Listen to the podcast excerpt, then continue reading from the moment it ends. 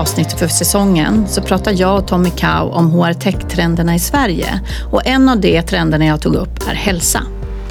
I förra veckan lyssnade jag dessutom på presentationen av Deloittes 2020 Human Capital Trends Report och deras rapport tar också upp hälsa som en av de viktigaste trenderna i världen just nu.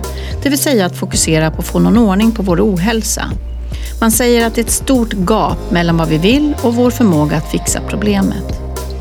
I dagens avsnitt av HR Digitaliseringspodden vill jag prata mer om det här och har därför bjudit in Boel Sjöstrand som är VD för Lenkura, ett företag som levererar digitalt stöd för att förebygga ohälsa och har gjort detta i tio år.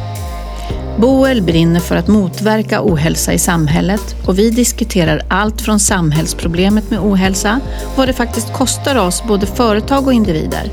Vi pratar också om individens förmåga att göra små justeringar för att få till stora förbättringar och dessutom skillnaden mellan olika sätt att arbeta med digitala stöd och vad det har för för och nackdelar. Det jag funderar på efteråt är varför trenden inte är starkare. Du har ett sådant stort företags och individvärde. Hör gärna av dig med dina tankar när du har lyssnat klart.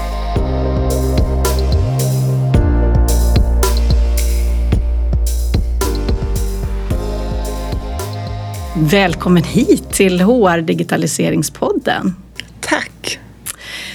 Boel, vi har ju träffats eh, här tidigare i olika sammanhang men eh, för lyssnarnas skull, vem, vem är du? Jag är VD för ett företag som heter Linkura.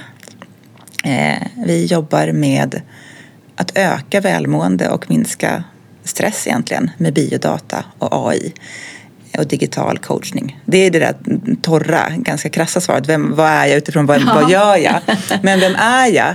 Eh, botten ingenjör, tycker teknik superspännande. Mm. Tycker, har liksom, jag tänker på ingenjörsbakgrunden som en ganska kreativ och nyfiken utbildning som jag har haft med mig sen i helt andra kontexter än det jag utbildades för.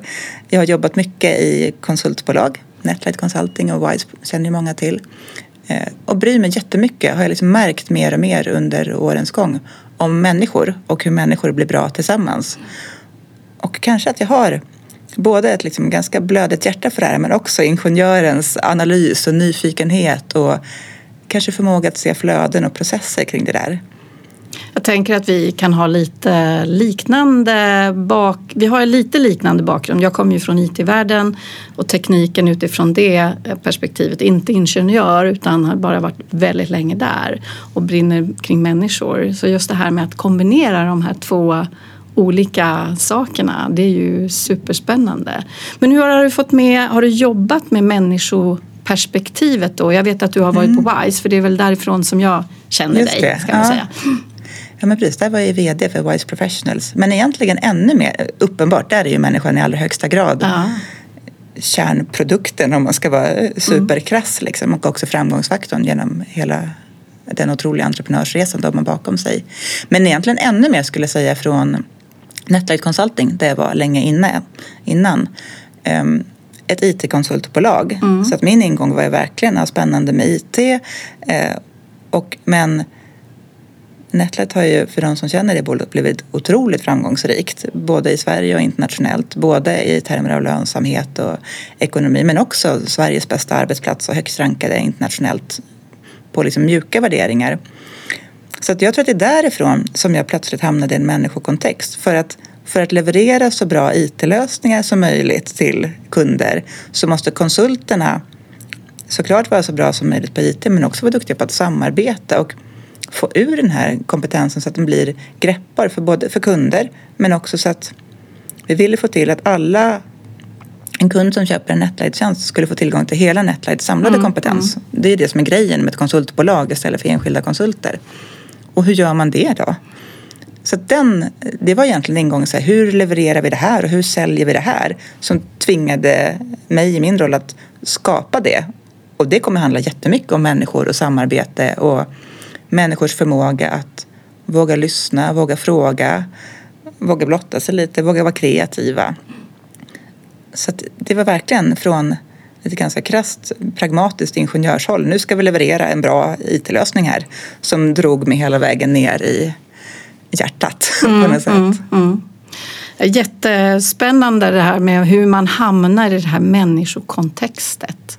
Eh, nu tänkte jag att vi skulle börja prata lite grann om hur omvärlden ser ut just mm. nu och så kommer vi tillbaks till Inkura och mm. lösningsområdet och så vidare. Men eh, som, som det vanliga man pratar om ja. då så är det corona och vad som har hänt. Eh, och i första avsnittet för den här säsongen så har jag pratat om trender och då kring hur digitaliseringen har tagit otroliga kliv i, i, situationen att vi måste jobba hemifrån. Hur ser du på det här och påverkan på individer och organisation, det som händer just nu? Ja, men jätte, jättespännande. Eh, jag håller med om den liksom, analysen att vi har tvångsdigitaliserats, ja. jag på att säga, men nästan. Och också så här, en ganska välbehövlig knuff, för plötsligt mm. var det rätt lätt att lösa allt det där som tidigare var jättekrångligt, omöjligt och svårt. Så det tycker jag verkligen är spännande. Men egentligen Egentligen så vill jag zooma ut lite för innan corona så tycker jag att digitaliseringen hade ganska stora, och man haft ganska stor effekt på hur vi leder företag. Både såklart i så produkter och tjänster, att vi så producerar och levererar andra slags tjänster nu än för vad vet jag, 20 år sedan eller ännu längre tillbaka. Men ännu mer i, eh, i termer av att digitaliseringen går så fort eh, och är så svårförutsägbar. Så det tvingar organisationer att vara väldigt skickliga på att vara lyhörda som organisation. Och att vara lyhörd som organisation för att, för att det ska skala och bli så mycket som möjligt så måste, då räcker det inte att lyhördheten finns i en ledningsgrupp för den är begränsad av sitt antal. Mm. Liksom, det spelar ingen roll hur lyhörda de där fantastiska åtta personerna är för mm. de är bara åtta. Eh, men jag tycker digitaliseringen, vad den har gjort tycker jag är att framgångsrika bolag har blivit duktiga på att skala den här lyhördheten så att den finns hos alla medarbetare. Så att företag som har blivit framgångsrika i digitaliseringen är de som har förstått att när medarbetare är eh, dels när de organisatoriskt och ledarskapsmässigt får möjlighet att ta ansvar, att leda faktiskt. Mm. Vad, vad, kan det här företaget göra? Vilken omvärld verkar vi i? Eh, men också Eh, och så här, förstå att så här, det jag tänker och ser är viktigt. Jag har ett ansvar att fida in det här i bolaget på ett konstruktivt sätt. Eh, men också att för att kunna göra det som medarbetare så tycker jag att de bolag som har varit starka i digitalisering också har varit starka på att skapa starka medarbetare. Alltså för att mäkta med att ta det ansvaret och bry sig så mycket och ständigt utmana sig själv att vara kreativ och kommunicera och tänka om så måste man må rätt bra. Mm. Så den trenden är jag super det, jag tycker det är jätteintressant eftersom mm. man pratar så mycket om hur digitalisering kan vara dåligt för oss. Mm. Hur det också tvingar arbetsgivare att se till att medarbetare mår bättre och bättre fastän omvärlden är svårare och svårare. Och det här hänger ju med i allra högsta grad in i om den pandemi som råder nu såklart. Mm. Eh, när det är viktigt att medarbetare mår bra, det är viktigt att man kan kommunicera, det är viktigt att man får till det där.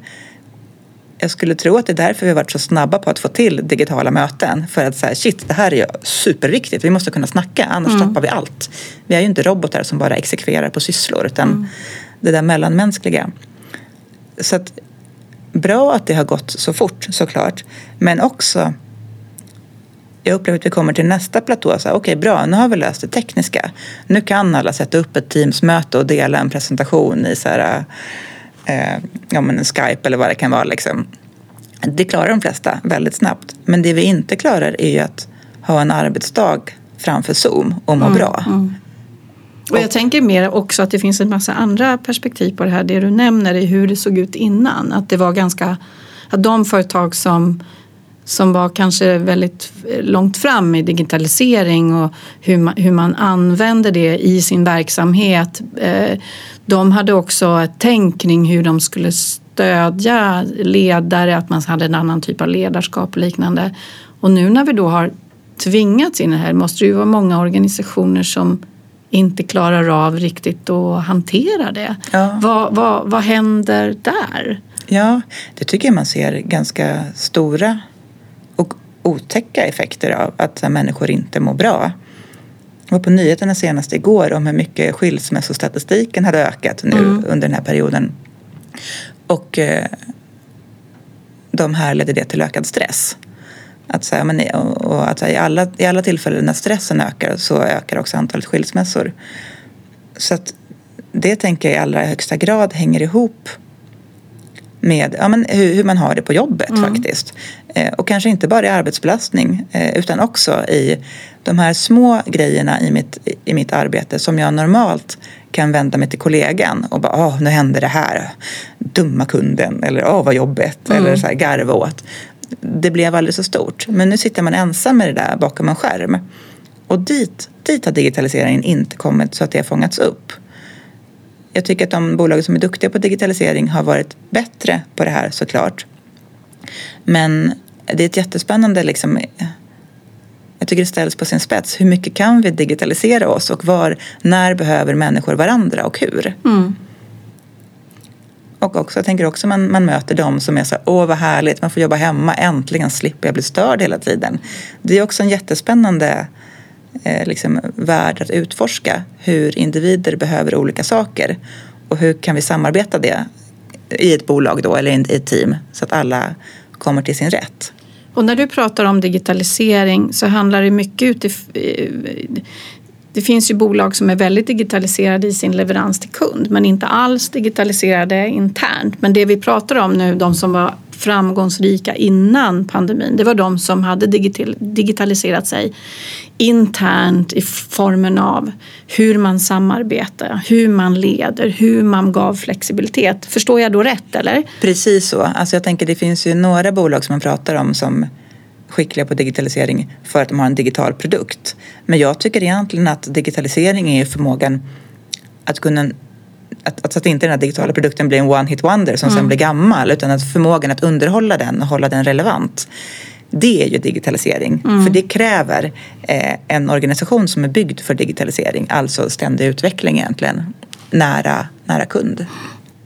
Och jag har ju då jobbat i en organisation, jag kommer ju från IBM tidigare eh, och där var det ju tidig digitalisering precis som många av de här stora IT-bolagen kring eh, att det var en naturlig del att jobba digitalt tillsammans för att teamen fanns över hela världen och eh, man måste hitta former för att fungera. Så det var för mig en lite av en chock när jag lämnade det här och började se hur verkligheten faktiskt ser ut. Hur dåligt det står sig. Och då blir ju den här, om man pratar om den här femårsresan som man har gjort på två, några månader det hänger ju inte alls med runt omkring hur, liksom, hur det fungerar. Hur kan ledare som eh, helst har velat vara på plats med sitt team som har fungerat väl som ledare i den formen då fungera i den digitala världen? Just det. Ja, men jätte...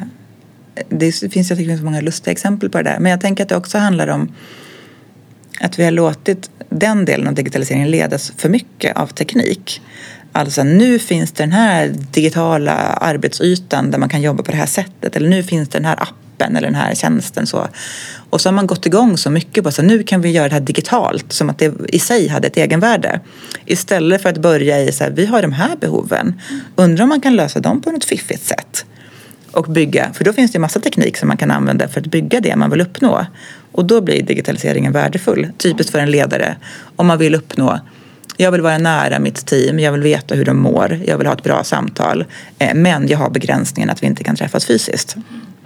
Okej, då är det det problemet. Då är det där man ska börja sin digitalisering. Inte så här, vilka funktioner finns det i Teams? Nej, precis. Ja.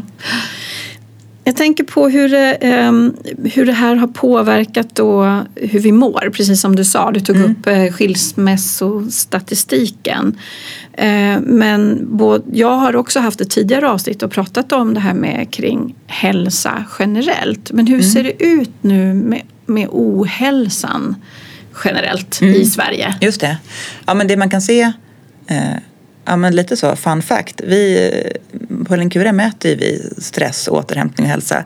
Vi såg inledningsvis i pandemin eh, när man gick hem under karantänen att stressnivåerna sjönk. Alltså mm. kortsiktigt. Mm. Nice att slippa liksom, ja, men morgonrusningen och att man har lite mer luft i livet. Så att, först så såg man det tydligt, att folk var så här, åh vad skönt. Jag behövde inte åka tunnelbana i rusningstid eller vad det kan vara. Men nu ser man jättetydligt att ohälsan ökar. Framförallt den, ja, men både egentligen den fysiologiska och den psykologiska ohälsan. De här mikro mikropauserna när vi går till ett annat konferensrum eller går och hämtar kaffe försvinner. Eh, vi sitter och tittar, vi, sitter, vi har alla möten rakt in i samma skärm mm. som vi också jobbar i. Ergonomiskt är det en katastrof liksom. Mm. Men också psykologiskt att vi inte har någon att bolla med eller någon att skratta bort det där lilla jobbiga med eller de där små grejerna som är så viktiga för oss. Eh, tittar man, det är ju det som händer precis just nu och ännu mer förstås konsekvensen av en lågkonjunktur, om man är rädd för att bli av med jobbet mm. eller har blivit av med jobbet. Sånt det är ju ja, det är ju självklart att det har jätteeffekter på, på måendet. Eller för att bli sjuk eller när, när anhörig som dör. Men zoomar man ut lite så är det ju en det är en ganska tråkig trend som har pågått länge att vi mår sämre och sämre. Skandia släppte en rapport 2018 där man hade räknat på sjukfrånvaro och vad det kostar Sverige. Och då kostar det 64 miljarder kronor. Det är sådana hon pratade ju om eh, budgeten på nyheten igår också. Jag tänkte 64 miljarder kronor. Mm. Det är mm. sådana sinnessjuka pengar mm. i jämförelse med vad man nu vill satsa på. Eh, men vad, vad pratade de om igår? Eh, äldreomsorg och så vidare. Alltså kunde vi mata in 64 miljarder där så kan vi göra ja, andra precis. grejer liksom, till ja. exempel. Ja. Men också att, att sjukfrånvaron hade successivt ökat med 30 procent under de senaste tio åren. Så det är ju en tråkig trend. Och ännu mer intressant, om man får säga intressant kring sådana här fasansfulla saker, är att hälften av det här är psykisk ohälsa som mm. är fortfarande ganska nytt för oss ändå. Stigmat är borta, men bara att vi pratar om det som psykisk ohälsa som att det vore typ samma. Vi pratar inte om fysisk ohälsa och klumpar Nej. ihop förkylning och benbrott. Liksom. så här, drabbats av fysisk ohälsa här, sjukskriven ja. på grund av det. Mm. Och sen förstås kostnaderna för liksom, kanske inte eh, det som går så långt som att det blir en sjukdom när man tvingas vara hemma. Men det som är sjuknärvaro, när vi är på jobbet mm. fast vi är superstressade eller inte har sovit och tror att vi ska producera. Det är ju inte samhället som står för det kostnaden, det är ju arbetsgivarna och såklart individerna som bär liksom lidandet. Så det är mycket mer än de här 64 oh ja, jag skulle säga det där 64 miljarder. Det är som en liten, liten diamanttopp på ett mm, isberg mm, som är gigantiskt. Och egentligen, ja men apropå det, för jag tänker man pratar ändå, får jag säga, ganska mycket om de här siffrorna. Eh, man pratar mycket om att psykisk ohälsa ökar, man pratar om stress, man pratar om ja, men utskrivning av antidepressiv medicin, Och problem med sömn och så vidare. Och det kommer massa olika, liksom, vi blir bättre och bättre på att hantera det, vilket är superjättebra såklart. Men det intressanta i det här är att vi, att vi liksom har accepterat en sån låg normalnivå. Att så, så länge jag inte är sjuk är det ingen fara. Men alla vi som är, som är friska, alltså friska säger jag med så fingrar i citationstecken ja. i luften. Jag, jag, jag förvånas över att vi inte med all teknik och kunskap vi har, att vi inte vill och kräver mer av livet. Att vi håller på att hantera det som är trasigt och laga det. Såklart ska vi göra det, men mm jag känner så här, hur rikt liv vill vi ha? Mm. Bara så här, hur, hur lycklig vill jag vara? Vi vet ju saker om vad människor behöver och vad vi mår bra av. Borde vi inte pusha den gränsen? Så här, hur, hur härligt kan livet vara? För det går ju att skapa. Liksom. Och jag tänker att det är mycket de ekonomiska intressena, det är produktiviteten som vi har pushat väldigt länge, att skruva på eh, effektiviteten, timmar, eh, apropå hur vi jobbar till exempel i omsorg där vi ska gå mellan olika brukare som det kallas och det mäts och det pushas och pushas. Så att man har sett eh, man, men om man vänder på det så har jag ju också tittat på de här siffrorna och sett att men om man skulle istället försöka titta på hur man får människor att må så bra som möjligt så skulle vi säkert få en högre produktivitet och ett bättre resultat ut men finns det några som du har sett som har jobbat på det sättet? Ja, ja men verkligen. Vi har ju flera av våra kunder som förstår det. Mm. Eh, och jag tycker det finns flera exempel. Framförallt de som är i framkant kring ledarskap tycker jag har fattat den grejen. Kring att, ja men precis som du uttrycker det, så här, ju mer om vi istället för att tänka att människor är robotar och försöker optimera mm. deras prestationer genom att räkna timmar med brukare och så vidare. Om vi istället tittar på eh, att människor är människor och förstår att så här, aha, en bra säljare som är i balans kommer sätta så många fler affärer när hen är, har bra fokus och kan möta kunder på ett bra sätt. Eller en utvecklare som eh, har tillgång till sin kreativitet och inte hela tiden blir störd av pling och chattfunktioner utan kan mm. utveckla. Eh, företag som är skickliga på det tycker jag finns. Ja, men lite, jag tänker att det hänger ihop med det, digitaliseringen faktiskt. Att de som är duktiga på att tillvarata det mänskliga är också framgångsrika över tid. Jag tycker det finns Ja, men vi säger ju hos våra kunder såklart, de som, som gör det här eh, och som har förstått att det, man behöver ett verktyg. Det, gäller, det är liksom en, ett område där många tycker. Mm. alla är för. Mm. Det är ingen, när man pratar om att medarbetaren är den viktiga resurs, då är det så här jubel och alla håller med. Och ing, det, det är ingen som säger så här, nej det tycker jag inte. Det är ju superkontroversiellt att ha en sån åsikt. Men att gå till handling på det, mm. det är super, nästan kontroversiellt. Att, att våga lita på den investeringen det gör nästan ingen. Och prov, eller ingen, det är alldeles för få ska jag säga. Ja, men Fastän det, man vet. Precis, att, jag har sett samma sak. Alltså, ja. Att våga ta den investeringen, att kunna räkna hem det. Det finns ju mätetal nu. Man kan se och man kan göra, räkna exempel på vad ja. du skulle spara som företag eh, och vinna på. Eh, precis. Men, det, uh... men jag, tror, det där är, jag tror att det där handlar om att, liksom, att arbetslivet fortfarande eh, kunskapsmässigt är så segregerat. Att det finns en grupp som är duktiga på människor, ledarskap, organisation och sen finns det en grupp som är duktiga på strategi, affärer, ekonomi. Och att vi har fortfarande inte lyckats korspollinera de här kompetenserna. Nej. Vilket gör att när att båda grupperna har nästan lite förakt mot varandra. Att är man i liksom affär, strategi, pengahållet så tycker man att det där är flummigt för man förstår det inte, det är inte tillgängligt. Det finns inte heller en vana fakturan för, frisknär, för sjuknärvaro på jobbet kommer ju inte. Alltså om vi säger att så här, sjuknärvaro kostar, det finns någon sån, eh, man kan räkna på en lönemultiplikator på 2,2. Att så, här, så dyrt är det att vara sjuk på jobbet. Mm. Alltså vi betalar massa pengar i lönekostnader, personalkostnader men vi får inte bang för det bucks utan det blir dyrt.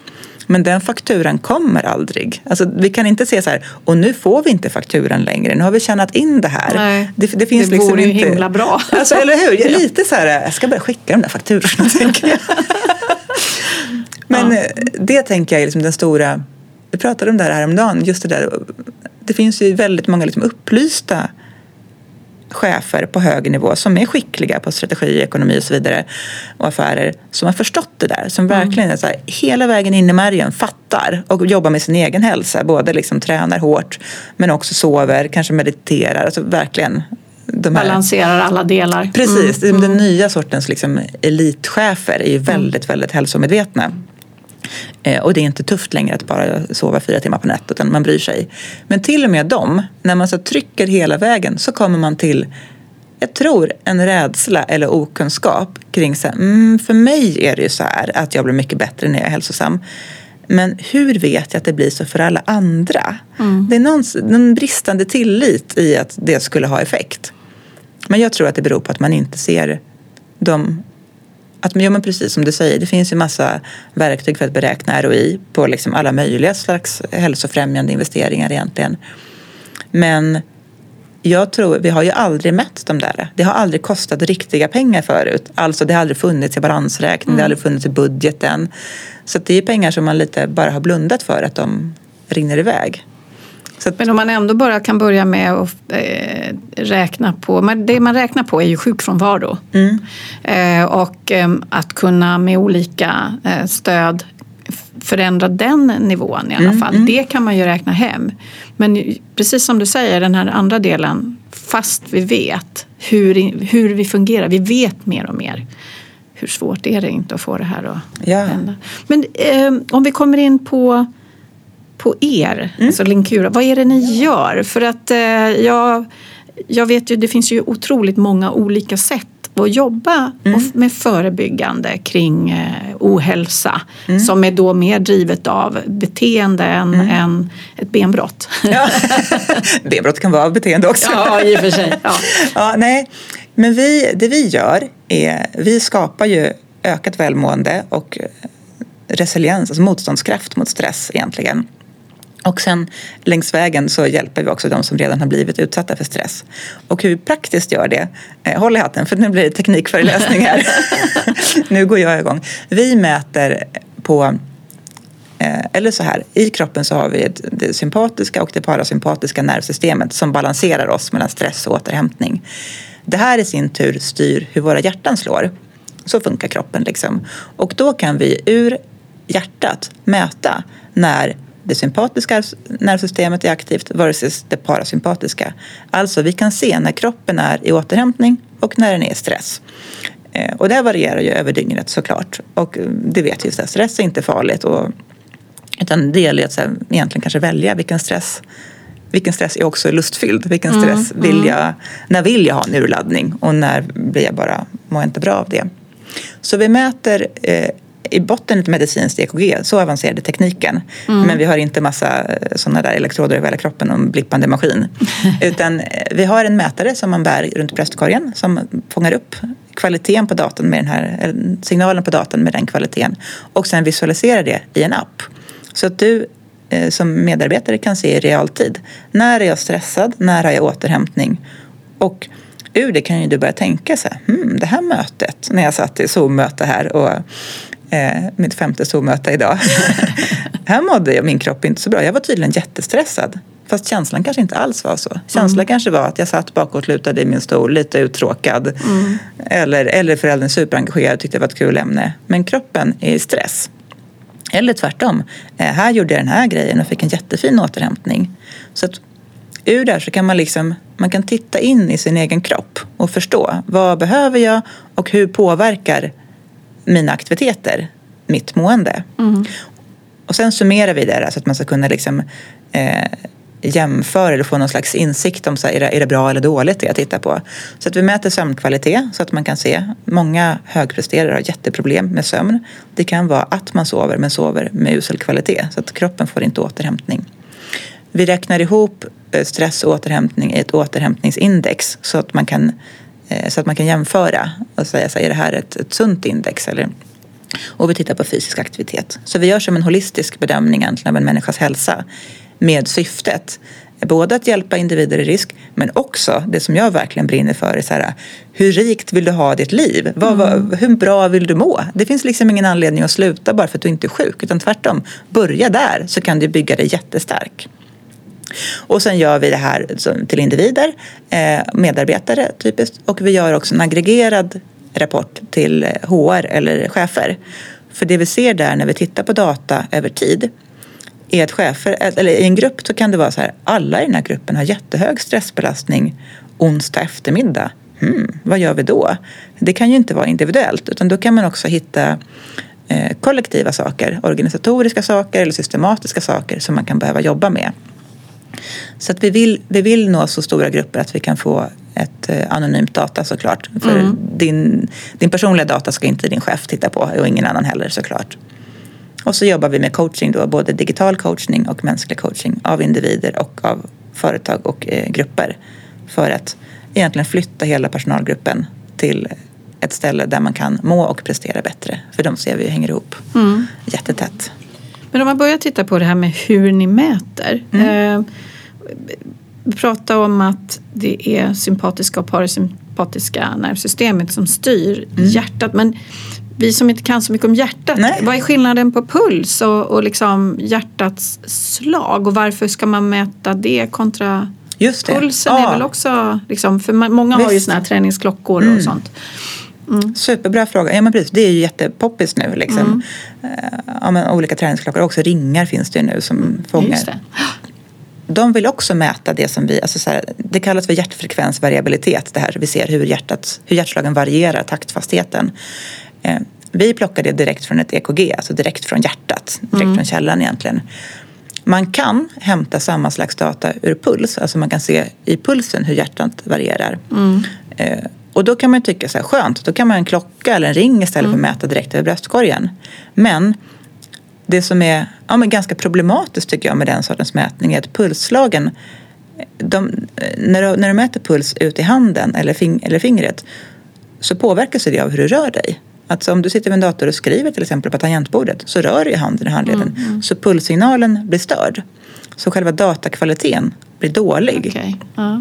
Så det, det är roligt, en, eller roligt, men jo det är roligt. en av eh, grunderna i Linkura disputerade på precis den sortens mätning. Mm -hmm. Det kallas för PPG eller optisk pulsmätning. Mm. Och vi gjorde precis en studie på det där eh, efter, eftersom jag är lite provocerad av att det där är så populärt. Och jag tycker det är bekymmersamt att man försöker styra sig efter sitt liv efter data som inte håller kvalitet. Men de funkar bra, klockor och ringar och sånt där, när man sitter eller ligger helt stilla. Då tappar de inte så många hjärtslag. Men så fort du börjar röra på dig, alltså det räcker med att skriva på ett tangentbord eller på en dator och ännu mer om du börjar gå eller liksom mm, mm. gestikulera. Då tappar, då tappar mätaren så många hjärtslag att du inte kan använda den datakvaliteten. Och det handlar inte om tekniken. Det här är jättebra teknik mm. i klockor och ringar, verkligen. Men biologiskt så är den pulssignalen är biologiskt för svag. Så man ska egentligen veta, för det finns ju andra som jobbar med just eh, att för det kan ju vara, kännas ganska mycket att sätta på ja. sig en mätare vilket kanske kan vara motstånd också mm. hos individer i organisationen. Medan en klocka eller en ring kan vara mycket enklare. Men kan man få viss del av det ni gör från jag måste tänka, alltså man kan ju få, de där klockorna de är ju från början träningsredskap så de mm. kan ju vara bra att mäta puls om man vill göra ett intervallpass till exempel. Att så här, eller man vill ligga på en viss i det här löppasset så vill jag ligga på den här, det här pulsintervallet för jag tränar just nu på det sättet. Det är ju superbra liksom. Bättre, det gör inte vi på den mm. nivån. Vi är, inte, vi är inte ett träningsredskap som du använder under aktiv träning. Däremot så är vi ett redskap som om du vill optimera din träning då finns det ganska mycket, många sätt att mäta under själva träningen. Men om det är en timme av dygnets 24 timmar då kan man vara nyfiken på så här, hur ser du till att vara i så bra skick som möjligt så att du kan tillgodogöra dig träningen. Mm. Alltså att den har effekt. Så att, och där är ju Linkura bra. Men jag ska mm. säga också, för du har ju så helt rätt, det är klart att det är skönare än klockan att ha ett brand mm. runt bröstet. Men och där tänker, jag tycker det finns en slags vi älskar ju data på ett lite dumt sätt ibland. Det kanske vi nördar. ja, men jag ska säga att det här liksom sprider sig. Den här liksom, jag, men, jag tänker att det finns, att man ibland i sådana klockor och så här, mobiltelefoner, man mäter antal steg och sånt där, ibland bara tittar på de här datat kontinuerligt men vi agerar inte på det. Och då är datat egentligen bara en stress. Alltså, mm. Det relevanta är ju inte så här har du gått 10 000 steg eller inte? Utan det relevanta är så här, får, ändrar du ditt beteende? Vill du gå 10 000 steg? Får det dig då att gå fler steg? Ja, men då är det ju bra. Men om man bara liksom varje morgon kollar, vad vet jag, någon data på sin klocka och sen inte gör någonting åt det då har du ingen poäng. Mm. Så att vi jobbar med så här, nej men vårt bröstband ska man såklart inte ha varje dag. Det är ju inte så här, ditt coolaste smycke, det förstår ju vi också. Liksom. Eh, men däremot, så vi vill, ju åt, vi vill ju åt förändringen, vi vill åt förbättringen.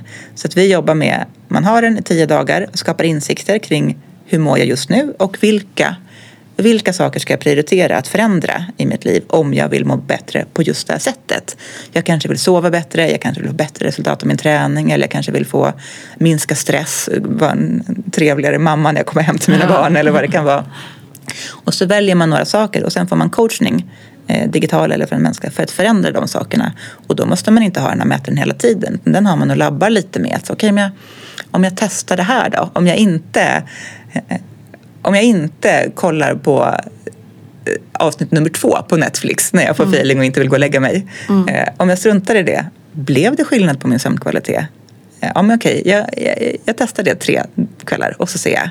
Ja, titta, det funkade. Ja, men bra. Då kanske jag, då kanske jag liksom blir motiverad att fortsätta. Det är lite intressant att du ger ett exempel som jag, som passar in på mig. Jag har ju provat lite olika verktyg och bland annat ert. Och eh, det är ju jätteintressant hur det påverkar mig om jag tittar på skärmen eller om jag läser en bok. Jag har alltid haft principen att jag läst lite någon bra bok innan jag sover och då har jag somnat, alltså ja. mått bra. Men sen har ju serierna kommit och så blir man fast och så plötsligt så ligger jag där i sängen och så har jag insett, men så gjorde jag en sån här mätning och såg att nej, det påverkar min sömn. Ja. Verkligen. Det, det där är jätteintressant. Precis den liksom serie, seriegrejen. ja. Jag tänker att Ja, men för jag gjorde precis samma när jag själv började mäta för min egen del och tyckte mm. att så här, men jag mår bra, jag är, inte, jag är inte i risk för någonting. Liksom. Men också såg så här, men det här, det som jag tycker är nästan mysigaste stunden på hela dygnet, det är så här, när jag, barnen har somnat, jag och min man kryper upp i soffan, ibland finns det lite snacks, vi kollar på någon serie som jag verkligen gillar och då tittar jag inte på action, det är ganska lugnt och drama mm. och sånt där.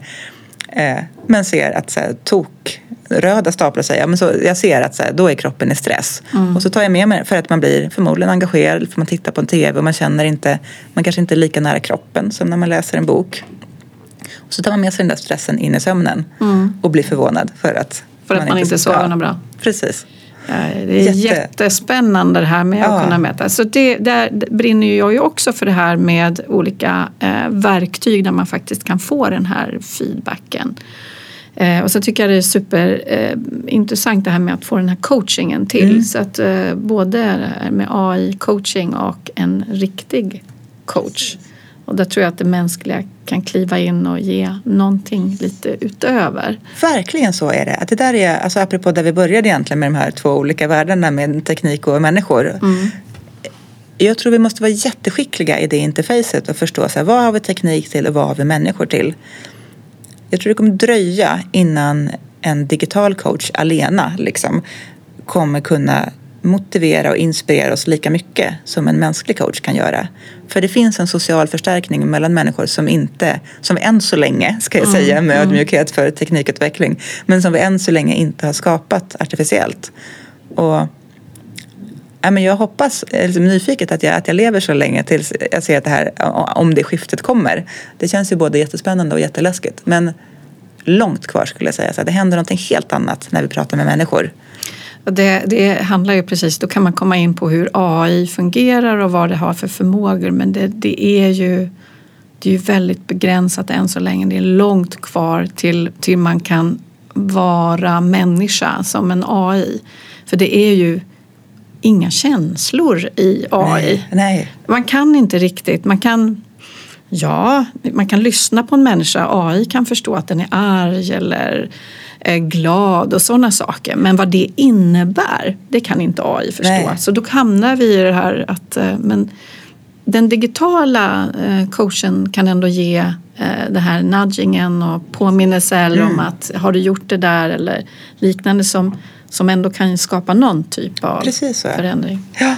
ja, men för det kommer man långt med tycker jag. Att man kan få ja, men precis, en nudging, biofeedback, en ögonöppnare, en liksom reflektion och tips. Men den riktiga motivationen och drivkraften måste du antingen ha själv mm. Eh, och behöver extra stöd av det, vilket många behöver. Det är stort att ändra livet, även små saker. Så är kombinationen av liksom hög datakvalitet och en mänsklig coach är oslagbar. Mm. Hur, hur är det med allas rädsla för datatillgången? Mm. Alltså om du lämnar ifrån dig det är ju väldigt personlig ja. data och vi sa ja enligt GDPR så mm. har vi ingen rätt att titta in på annans data. Men hur, mm. hur säkerställer man faktiskt att det här inte händer och hur hanterar ni den typen ja. av diskussion? Ja, men jättebra. Vi får den frågan nästan i varje projekt mm. och det gör mig så glad för jag tycker det är jätte, jätteviktigt att, att bry sig om det och att värna det såklart.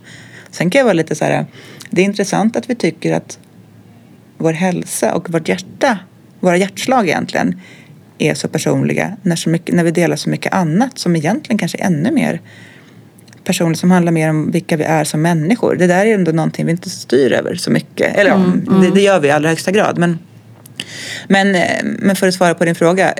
Ingen annan än du får se din data. Punkt. Mm. Liksom. Och sen om du väljer att jobba i ett coachprogram då frågar coachen vill du dela din data. Så då måste man ge ett medgivande. Och då kan coachen se din data och då är det förstås ett jättebra verktyg i coachningen såklart. Men mm. eh, aldrig att vi skulle visa datan för en chef eller en HR eller någon, någon som kan fatta beslut om så här, vad som, ja, saker som rör dig och din, ditt yrkesliv eller sådär. Eh, vi jobbar också en del med försäkringsbolag eh, och företagshälsovård men framförallt försäkringsbolag, samma sak där.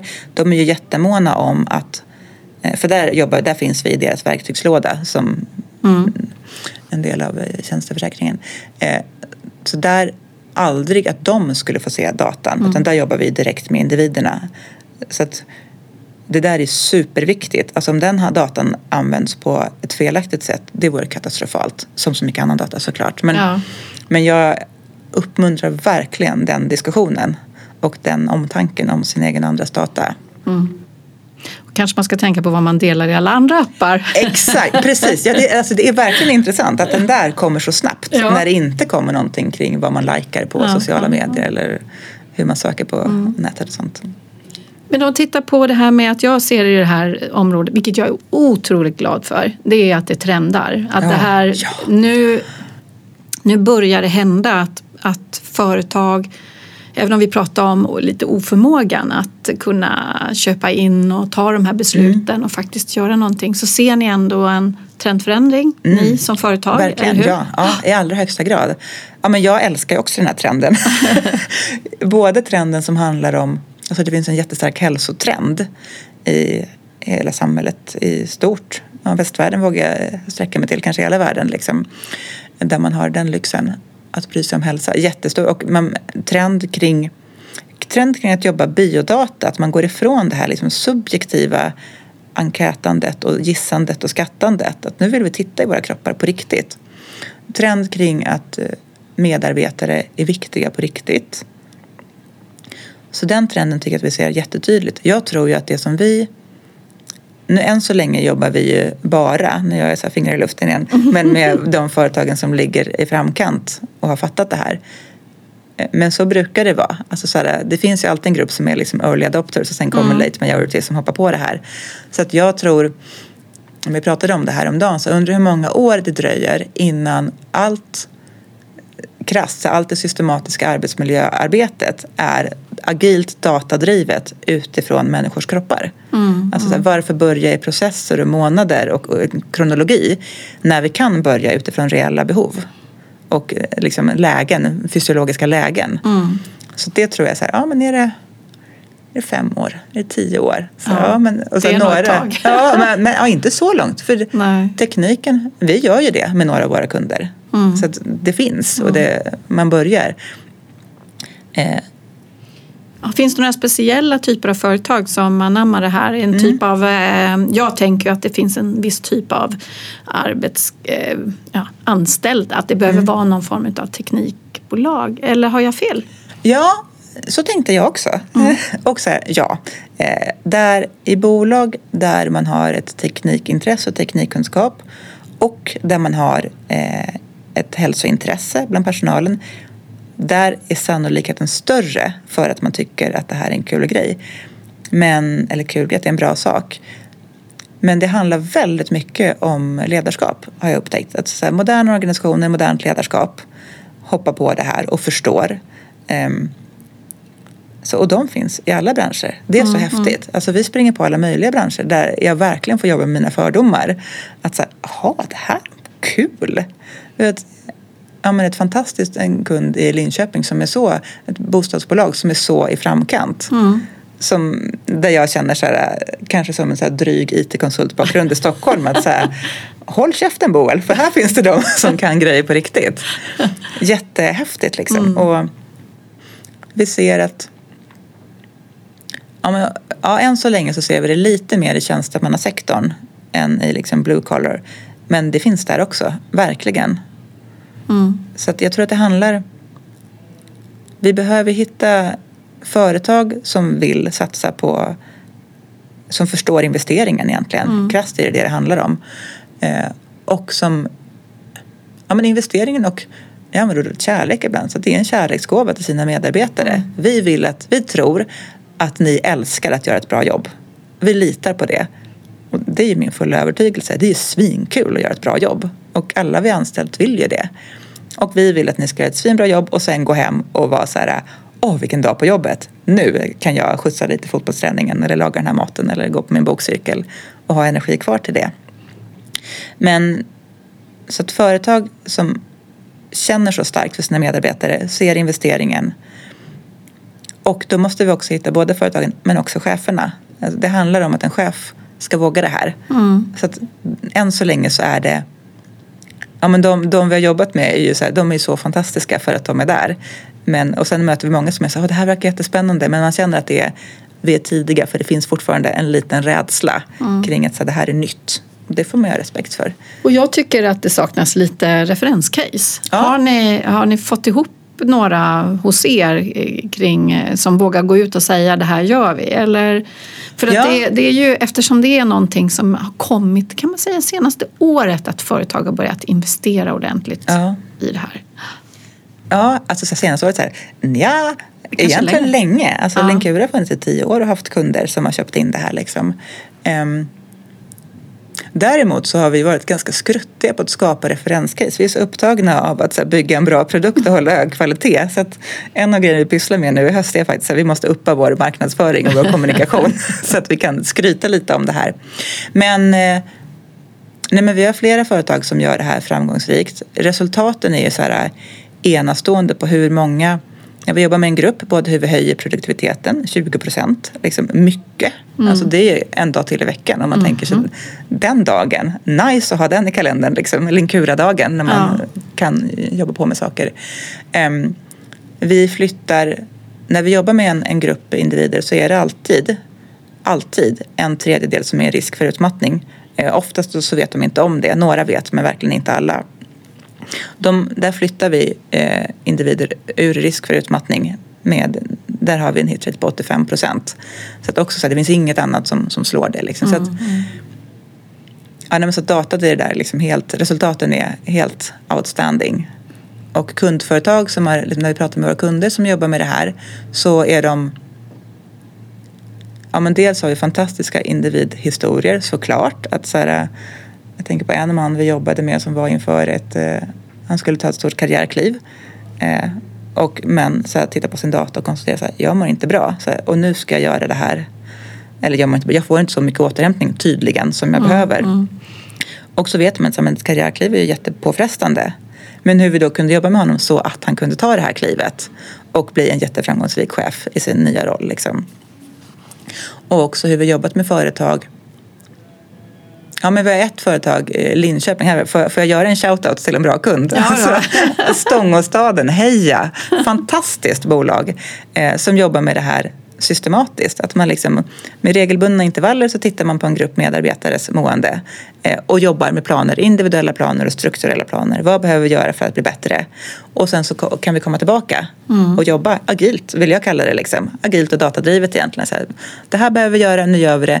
När är det lagom att vi kommer tillbaka? Ja, men då. Då kommer mm. vi tillbaka och så gör vi nästa satsning. Otroligt i framkant. Mm. Jättehäftigt att mm. höra om. För jag som sagt, jag tycker det saknas. Och jobba på ni med ja, era case. Jag återkommer. Så kan, så kan man dela dem. För det, jag letar ju ofta efter den typen av material ja. i samband med olika projekt för att kunna underbygga dialogen och försöka få den här förändringen att hända ja. ordentligt. Men vad ser du, eh, hur ser du på framtiden? Det här är ju det är nästan lite sådär att det är en dum fråga för det känns som det är lite framtiden är nu och alla måste bara förstå att det är möjligt. Ja. Mm. Ja, men det är roligt det här ordet framtiden som vi är så förälskade i. Mm. Som att man lite går och väntar på när mm. den ska komma. Men det är ju det vi gör nu som är. Och jag tänker också att bilden av framtiden är ju så olika utifrån vad vi uppfattar nutiden. Att för mig så är det ju nutid att vi jobbar med biodata, att vi får insikter om hur vi mår och agerar på det. Mm. Och också att vi har flyttat att vi flyttat perspektiven från att handla om sjuk eller inte sjuk till hur bra vill du må? Mm. Det, ja, men det kan man kalla framtid, fast för mig är det här nutid. Det här är det jag jobbar med hela ja. tiden. Så att om man då med framtid kanske menar så när det här skalar, när alla jobbar på det här sättet. Ja men då kan jag ju ha lite olika dagar när jag känner att så här, det kommer aldrig gå. Eller så här, nu, nu lossnar det. Mm, ja. Så att, eh, fem år är det framtidsdags. Ja. Men det är jättehärligt. Vilket liv eh, vill vi ha? Ja. Hela livet. För det går, och speciellt nu då när det inte går att riktigt skilja på vad, den fysiska gränsen har ju nu förändrats för alla de som mm. jobbar hemifrån. Men, eh, och därmed också den psykiska. Så hur bra vill du bo på jobbet? Ska, hoppas nu att många arbetsgivare lyssnar på det här och ser att mm, kanske skulle våga göra någonting något ja, nytt. Verkligen. Mm. För jag funderar, alltså just det där uppdelningen. Vad är arbetsgivarens ansvar? Vad är medarbetarens ansvar? Det finns ju en, ett annat sätt att se det. Så här, men vem bär konsekvensen? Liksom, eh, jag menar inte att ansvarsfrågan är oviktig men som arbetsgivare det är ju asviktigt att Aha. folk mår jättebra. Och både för att de ska kunna prestera bra och för att de ska vilja stanna kvar på en arbetsplats. Och, och så här, förstås i förlängningen inte bli sjuka. Så att verkligen är det det viktigaste. Liksom. Mm, mm. Så att om man tar det ansvaret då kan man bli en helt annan typ av arbetsgivare. Mm. För det är ju svårt också för individen. För individerna har vi pratat om det här mm. med självinsikten kring mitt eget mående. Om ni nu kan mm. förhindra den här risken och förflytta den här risken för utmattningssyndrom mm. eller liknande jag menar, det, det, det är ju det som är utmaningen. Vi ser Verkligen. inte oss själva. Nej. Nej. det är så spännande. Vi gjorde en eh, forskningsstudie på det där. Mm. Vi kommer ifrån forskning i Linköping så vi vill forska på allting. Eh, det är vår grund. Men då jämförde vi. Det finns en eh, skattningsenkät som heter KEDS, Karolinskas Exhaustion Disease, en, en skala för att mäta hur nära man är utmattning, stressbelastning. Eh, så det är en enkät, välbeprövad, som alla läkare använder. Det är den, den, den bäst beforskade som finns. Så vi lät en population på 700 individer skatta sig själva anonymt. Och sen jämförde vi det resultat som de själva hade skattat utifrån när de, ja, hur de själva tyckte att de mådde med att mäta mm. på, med vår Linkura-mätare. Och det vi såg, eh, vi visste att det var skillnad, det är därför vi finns. Men jag visste inte att skillnaden var så stor. 40 procent i den här skalan hade fel, om man får uttrycka sig så. att man tyckte att man mådde på ett sätt, men kroppen signalerar någonting annat. Och då tänker jag så här, ett, ja, 40 procent när, när enkäten är anonym. Alltså det finns ingen social konsekvens. Ingen, ingen chef kommer antingen så här, tvinga dig till massa teambuilding du inte vill. Mm. Eller det funkar inte som den här kommunikationskanalen att man säger nu ska chefen få veta hur stressigt det faktiskt är. Utan eftersom det inte finns en social filter så är den så sann den kan vara. Mm. Det är bara din tolkning av ditt mående. Alltså det enda, den enda du ljuger för eller är, okunnig kring är dig själv. Så då kan jag tänka så här, hmm, om det blir 40 procents skillnad, då är nog liksom det vi mäter i företag när vi har olika hälsoenkäter och sånt, då är det nog så mycket, alltså så 50 procent eller högre, så att då har det ingen relevans. Nej. Vi, kan, vi vet, det säger ingenting. Ja det, som, det vi också kunde se av de här 40 procenten då, som, där kroppen och uppfattningen skilde sig så är en tredjedel av dem upp, upplever sig stressade men är inte det fysiologiskt? Man vill ju bara gå till dem och säga så här, vet du, du är okej. Okay. Jag mm, förstår att så här, det finns saker i livet som du inte trivs med som kanske kan bli problematiska. Men just nu är det okej. Okay. Mm. Alltså bara ta bort den stenen. För det handlar ju om hur, vilken påverkan på slitaget på ja. din egen kropp och det vore ju himla bra att veta att ja, jag känner mig stressad men ja. det är ingen fara. Nej, för där ja. är det också så att att gå med en negativ tanke länge skapar ju stress på kroppen till mm, slut. Så att mm. kan vi ta bort den tanken så har vi löst det. Liksom. Mm. Och ännu mer liksom, eh, hemskt eller anmärkningsvärt är ju då att två tredjedelar av de här 40 procenten upp, har en fysiologisk stark stress, alltså är i risk för utmattning. Men känner själva så här, inga problem, jag kör. Mm. Eh, typiskt, här, mycket på jobbet, eh, det är så här det är i livet, det är lite mycket nu. Eller, man kan ju ha massa positiva känslor i det där. Men kroppen är så här, stopp, stopp, sluta. Mm. Och man, mm. förlorar inte, för, man förmår inte höra det alls. Det är mm. ganska anmärkningsvärt tänker jag. Mm. Så, eh, jag, jag tänker att nu har vi nog tömt ut det här ämnet lite grann. Eller är det någonting mer du skulle vilja skicka med till lyssnarna kring det här med att mäta använda data för att få feedback. En spegel på hur du egentligen mår. Ja, en spegel, en klok spegel, det var ett bra, bra ord. Nej, jag, alltså, verkligen, jag kan prata om det hur länge som helst, stoppa mig för all del. Men det jag verkligen vill skicka med är, apropå digitalisering, är bry dig om datakvaliteten eftersom det finns så många tjänster kring det här. Det spelar ingen roll hur bra själva tjänsten är om datakvaliteten är otillräcklig. Alltså apropå liksom, eh, klockor och ringar och sånt. Mm. Dra inte för stora växlar på det när du inte vet Mm. var datan kommer ifrån. Eller kvaliteten på datan. Det gäller ju all digitalisering. Mm. Och eh, fundera inte bara på om du är sjuk eller frisk utan fundera på hur rikt liv du vill leva. För det går ju att skapa. tyckte jag var en jättebra slutmening från dig Boel. Tack så jättemycket för att du kom hit till HR Digitaliseringspodden. Tack! Det var så roligt.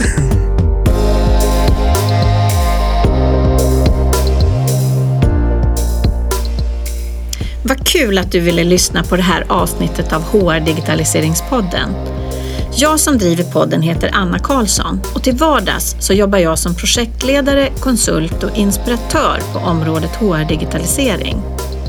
Hör gärna av dig till mig genom att hitta mig på LinkedIn eller mejla på anna.hrdigitaliseringspodden.se. Då kan du ge tips och feedback på innehållet. Eller så vill du ha min hjälp att till exempel digitalisera din verksamhet lite snabbare och kanske lite smartare. Vi hörs!